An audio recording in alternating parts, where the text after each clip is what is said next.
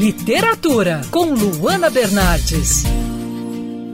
Ao longo dos últimos dias, eu mergulhei na Revolução Russa através do livro Bela de Odessa, da escritora Raquel Bassan. Romance histórico conta a saga de dois jovens durante o conturbado período na Rússia. O livro é dividido em narrativas de diferentes personagens e em épocas também diferentes, mas os principais são a Bela e o Mishka, no início do século passado. E ao longo da leitura podemos observar o passo a passo do início da Revolução e como os jovens acabavam até ludibriados pelas ideias defendidas.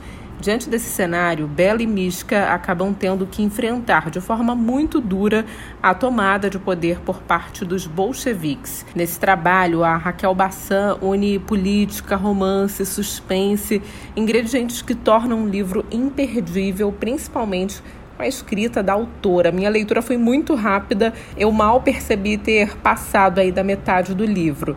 E por ser um romance histórico, além dos personagens fictícios, temos a participação dos personagens reais, como Lenin, por exemplo, líder da Revolução Russa.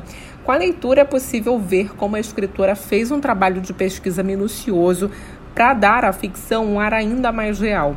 Ao fim do livro, a Raquel fala, inclusive, como foi pesquisar a sua história, sua viagem a Odessa e sobre como foi coletar todo o material para a pesquisa. Um trabalho certamente feito com muito amor e carinho. E para finalizar, o livro Bela de Odessa ainda conseguiu me arrancar algumas lágrimas ao fim da leitura com um desfecho emocionante e super sensível. Eu sou a Luana Bernardes e você pode ouvir mais da coluna de literatura, seção do site bandnewsfmrio.com.br clicando em colunistas. Você também pode acompanhar as minhas leituras pelo Instagram Bernardes Luana, Luana com dois N's.